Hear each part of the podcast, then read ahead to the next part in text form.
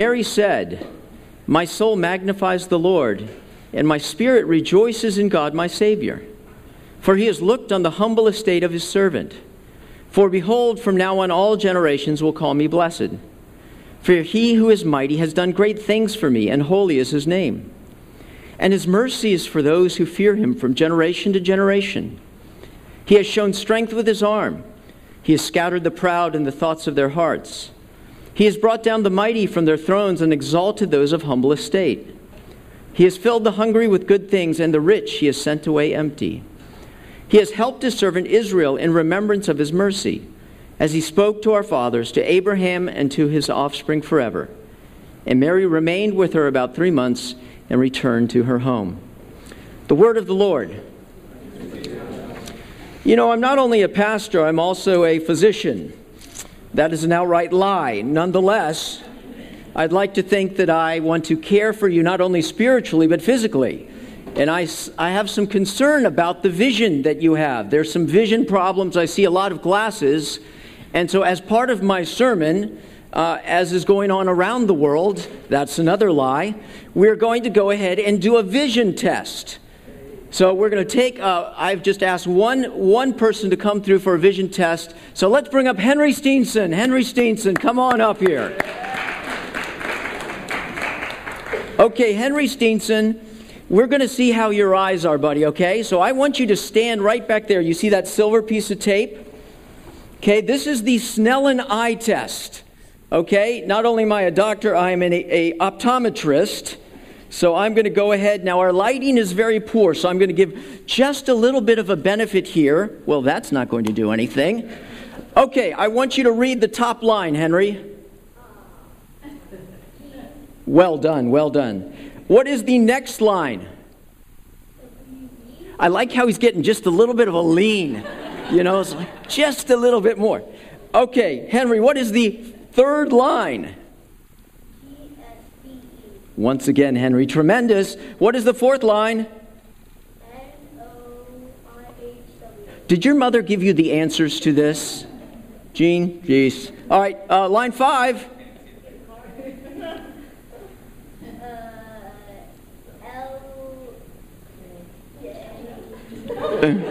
L or J. Keep going.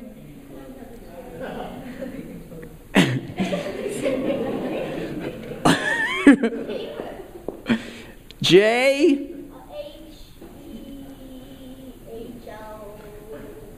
Close enough, close enough. And the last line. Uh, yeah, the last on the bottom. Come on. Okay. Hey, let's give Henry a hand. The last line actually says this sermon is going to go really long. So.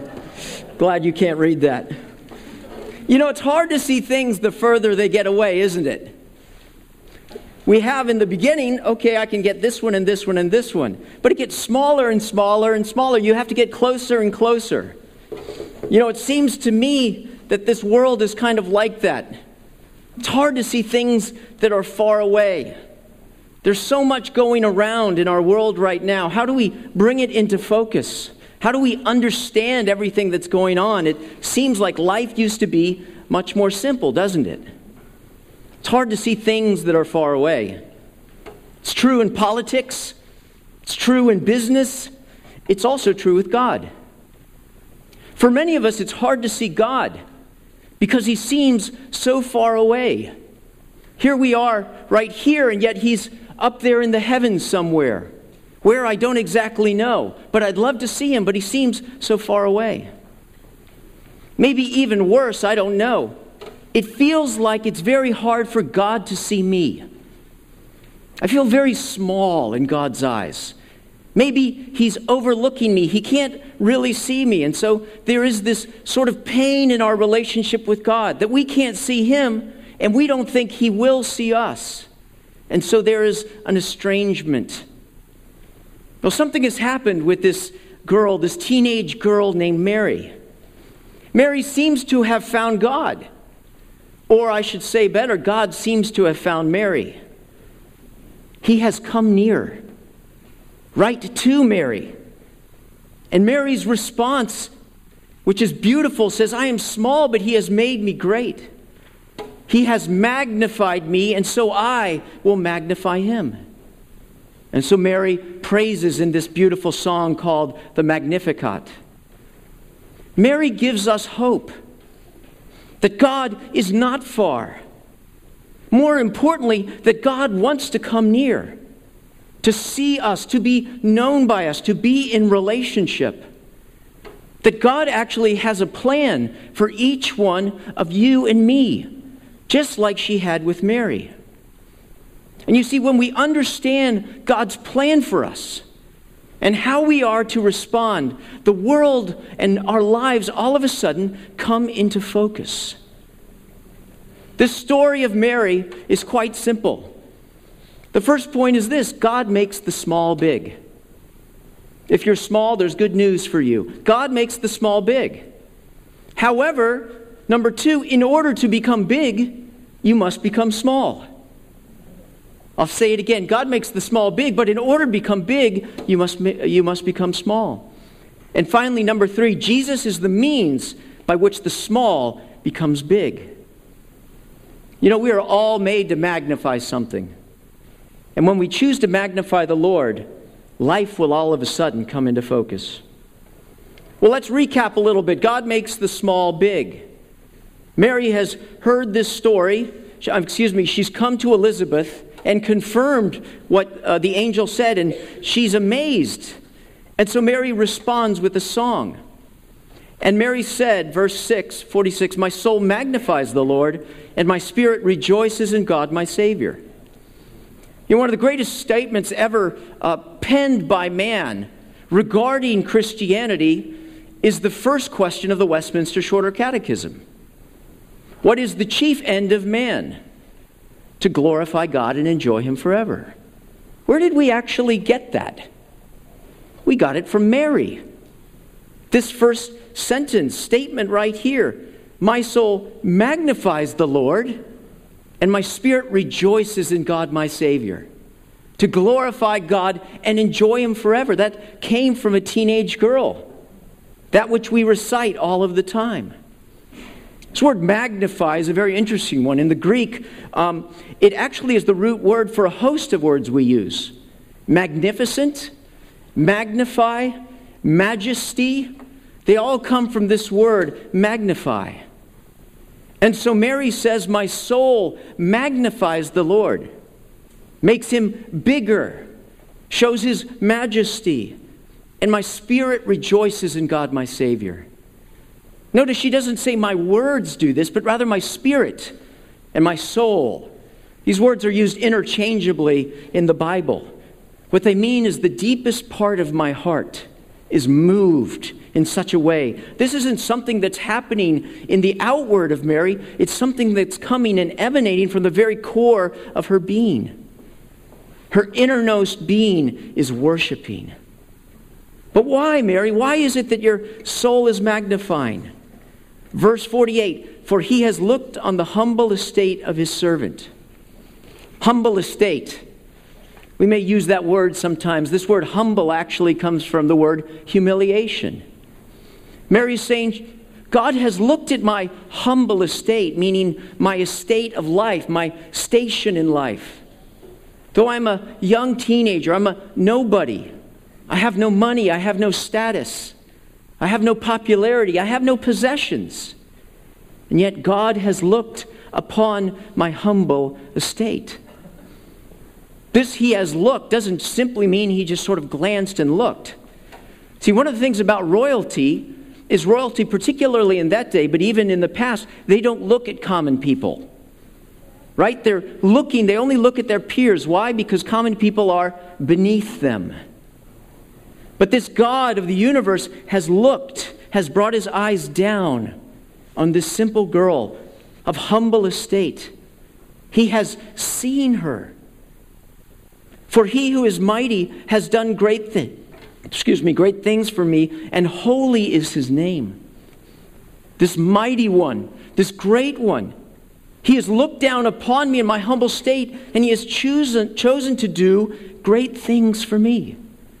Not he will do, not even he is doing, but he has done. For in me is the life of God, the Son of all, who has become flesh. He has done great things for me. He has given me a child, the child of God. If she is to give birth to the King of Kings, what does that make her? She's the Queen of Queens, isn't she? You know, uh, who, who's the one right now? I always ask my wife this question. Kate, isn't it Kate Middleton? Okay, really, what's her goal? She's big time right now, right? Sons, she's giving sons, she's giving heirs. And lo and behold, this little uh, young lady gives birth to the King of Kings. He surely has done great things for me. Not only for the world, but for me. And holy is his name. For behold, from now on, all generations will call me blessed. What you have done for me, God, Mary says, is something that will reverberate throughout history going on and on and on. For all generations will call me blessed. And lo and behold, are we not here 2,000 years later, reflecting on this one that God chose and gave to such an exalted position?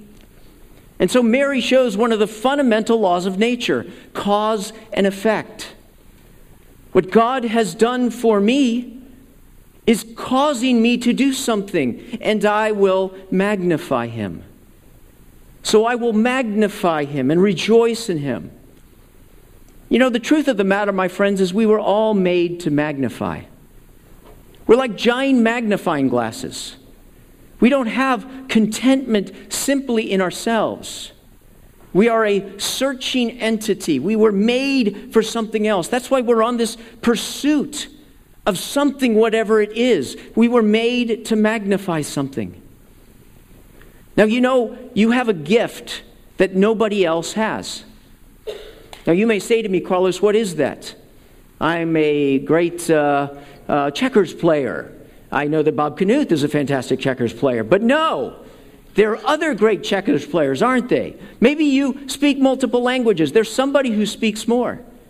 Maybe you're beautiful. There's somebody more beautiful. Maybe you're powerful. There's someone more powerful. What is it that I can give to magnify God that anyone else could not give? I could get on that piano and play, and guess what?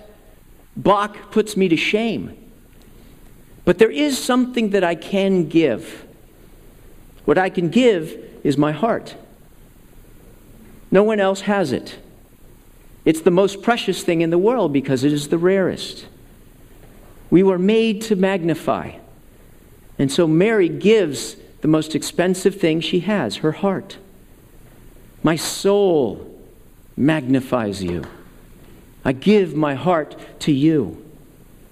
See, true worship is when one gives their heart to God. With all of my being, I rejoice in you. I magnify you. True worship is when one gives their heart to God. Everything else is simply symptoms of that. You know, Mary is speaking and praising, but that's simply an overflow of something that has happened on the inside, right? The song that she sings, the song that we sing, is simply a manifestation of our hearts within.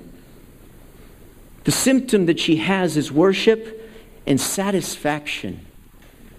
Mary has given her heart to God. And the truth of the matter is, God is most magnified when we are most satisfied in Him. When we are satisfied in God and God alone, and nothing will do, there is no greater form of worship. You know, all great stories are about the hope of being magnified. You know that? I can, I can name you 50 stories. Here's the quintessential one for men. Are you ready? Star Wars. It's Luke Skywalker, isn't it? He's a nobody, right? He used to be somebody, but he doesn't remember that, and so he's marooned on this place where he's asked the question that all men ask Can I be great? Am I great? Am I somebody? And lo and behold, there is something in him that makes him great, right? The force. He will become a great warrior. Here's the quintessential one for women. Are you ready? Cinderella. She is used to be someone great, maybe, but she doesn't know it. She's just a maid, right? She's just a nobody, not even worthy to be counted as one of the women, perhaps, that the prince might be interested in. If for one day she says, Could I just go to the ball? Not even could I meet the prince, not even, I just want to go to the ball. And lo and behold, what happens? She comes. She enters in her beauty. She's noticed and acknowledged, and she's cherished. The deepest desire of our heart is to be noticed. But ultimately, not by people, not by society, it's by God. God, do you see me? We were made to magnify. And God is saying in the gospel to women and men, I see you. I love you. I want you. You're valuable. And so the question I have to you today is simply this To whom shall you give your heart? Yours to give. You can give it to anyone you want. Mary was magnified by God. Well, that was Mary, right? God has done great things for Mary. What has God done for me? Did not God look upon the humble estate of his servant? You and me? Not noble, not rich necessarily, simple people longing for a Savior. Did he not look upon us and magnify us in the gospel? I will come to you, and you are worth so much. You are a prince that I will give my life for you. He has done great things for you and me, and holy is his name. So, like Mary, remember what he has done. Remember what he has done in your life. Remember what you were before, if you are a Christian. And remember who has made you now. And like Mary, cause and effect. Choose to magnify the one who magnified you. This brings me to my second point. In order to become big, you must become small. Notice what Mary says in verse 50 And his mercy is for those who fear him from generation to generation. This is a principle that applies to the all generations. His mercy, his looking upon, his granting his love selflessly is for those who fear him. That's the critical point, my friends. His mercy is granted to those who fear him. Because here is the truth you cannot be magnified by someone who you think is smaller than yourself. You cannot be magnified by someone who you think is smaller than yourself. Verse 51 He has shown strength with his arm, he has scattered the proud in the thoughts of their hearts. His strength is to scatter the proud. Where? In the thoughts of their hearts. Those who say, I don't need to be magnified, I'm big enough. I don't need a blessing, I don't need mercy, for I am the king. But God says he scatters the proud. You know, the message of the gospel is not an invitation. The message of the gospel is a summons. Come and give your heart to the one who made you. Come and worship God Almighty, Jesus Christ, the King of Kings. And so he scatters the proud, those who say, I need no master. Verse 52 He has brought down the mighty from their thrones and exalted those of humble estate. Remember the thrones, the ones who see everything beneath them? Well, even God, you know, God is my servant. I have everything I need. I'm, I'm throned above. I'm big dude in this society, right? I've earned it all. I've won the game. I'm mighty on my throne. But God has brought them down. Yet he exalts those of humble estate the Marys, the Carloses, the Llewellyns, he has filled the hungry with good things, verse 53, and the rich he has sent away empty. He's not just talking about food, is he? Talking about the hunger of the heart. You know, you can't enjoy food until you're hungry, can you? Those who are empty, who are longing for that which tastes good.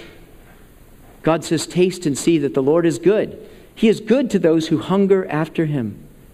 Drink and be filled. From the living well. But the rich, he is sent away empty. It's not enough, is it? To win the world, yet lose your soul. He sent them away empty. And so, what this means is if you want God's mercy, if you want to experience the joy of a God who came to love and magnify you and exalt you, you have to become small. You have to become hungry. You have to become searching.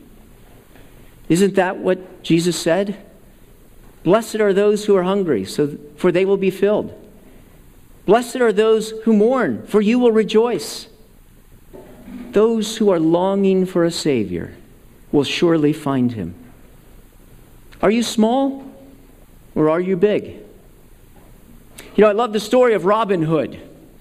He's kind of a legend, you know, we don't actually have a you know, sort of statement about him. He's shown in ballads, you know, different places, and a lot of people have conjectured who is this Robin Hood? He was called Robin Hood because he was a criminal. You know, we even use that term, right? Those hoods. Robin of the Hood, he was a criminal. Some think he was noble, Robin of Locksley, and yet he was cast down from his position by the evil sheriff of Nottingham. And so Robin became a thief with his merry men of outlaws. And we always hear the what he did was he stole from the rich and he gave to the poor. I never liked that statement because it's not entirely true. He stole from the rich who were wicked and oppressive. He stole from those who had pushed down other people, much like him, and gained their status on the backs of others.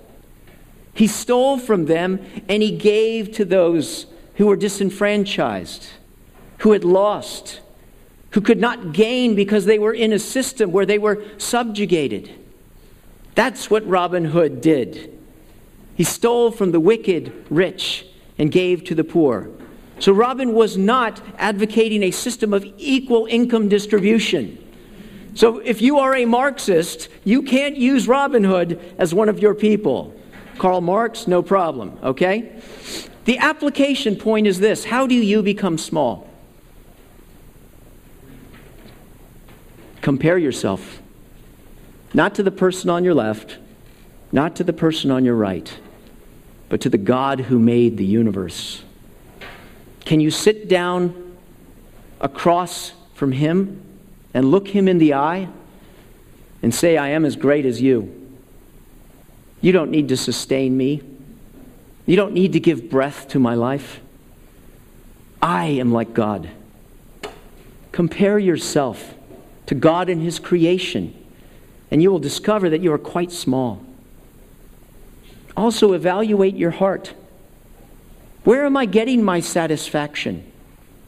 Is it simple things all around me? I love C.S. Lewis. He said, We're far too easily pleased. We're like children playing uh, in the dirt in the slums because we have no idea what it looks like to have a holiday at sea. We are too easily satisfied. We take little things and we stuff them in our hearts and we say that are great. But we're not. You can only be satisfied when the one who made you has blessed you. Evaluate your purpose. Why am I here? What am I supposed to be doing with my life?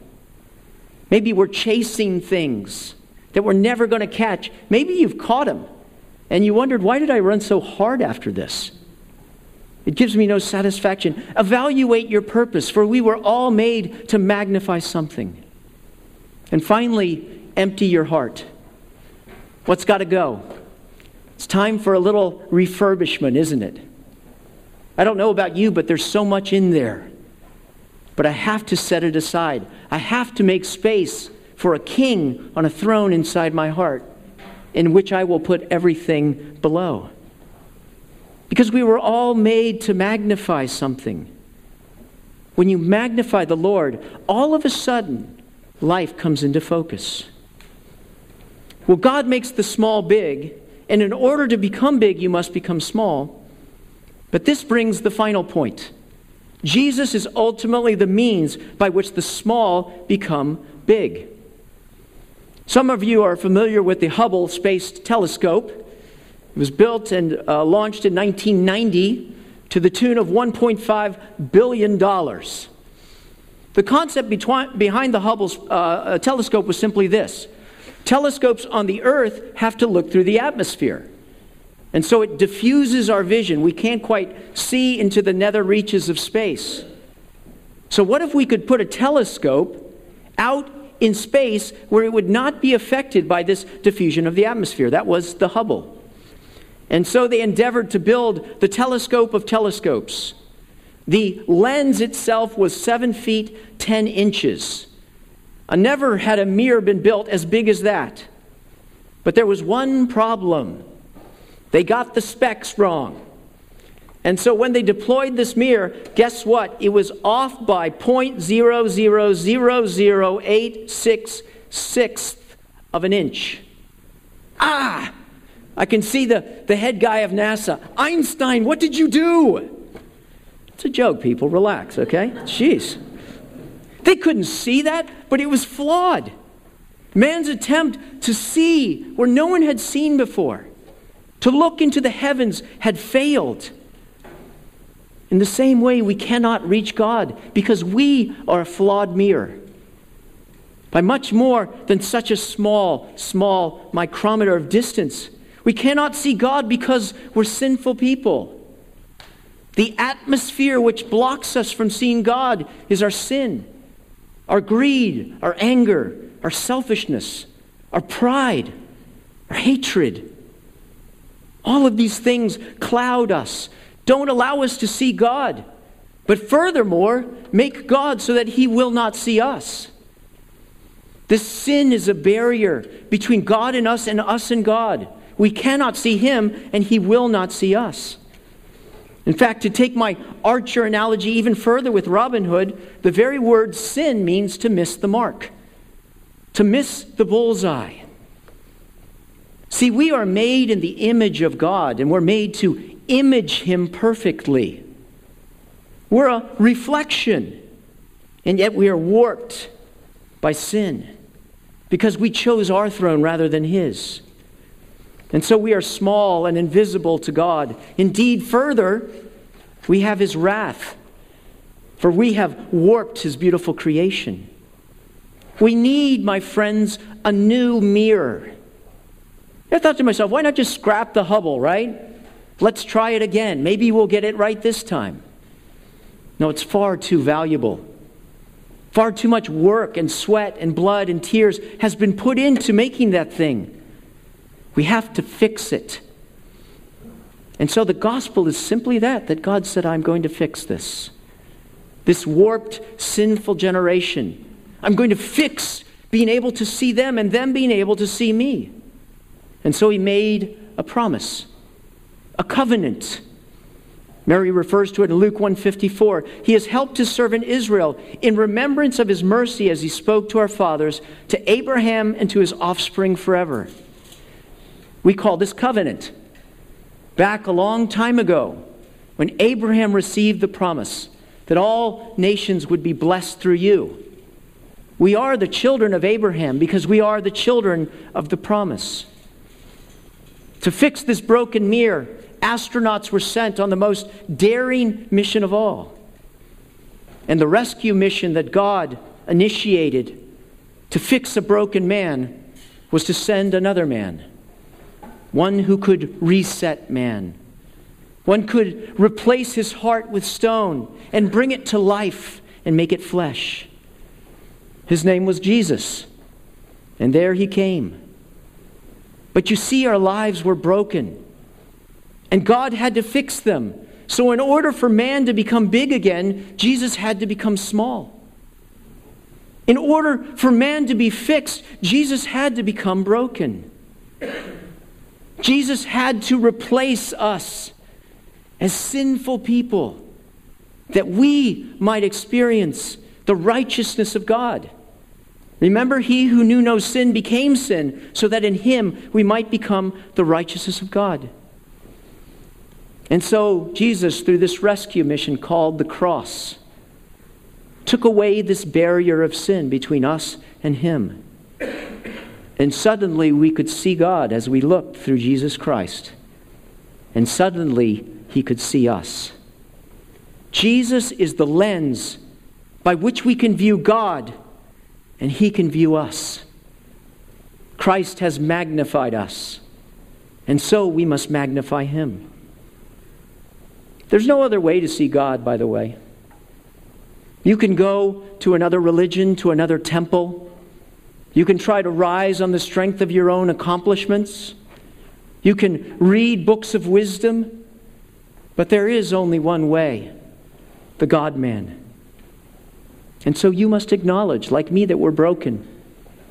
We can't see. We're sinners. Jesus, come fix my heart.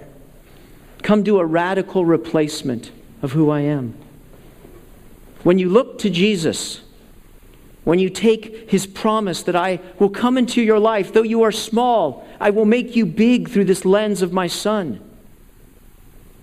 When he sees into your heart and he says, I like this, this is very, very good. Your response, like Mary, will be this My soul magnifies the Lord, and my spirit rejoices in God my Savior, for he has done great things for me, and holy is his name.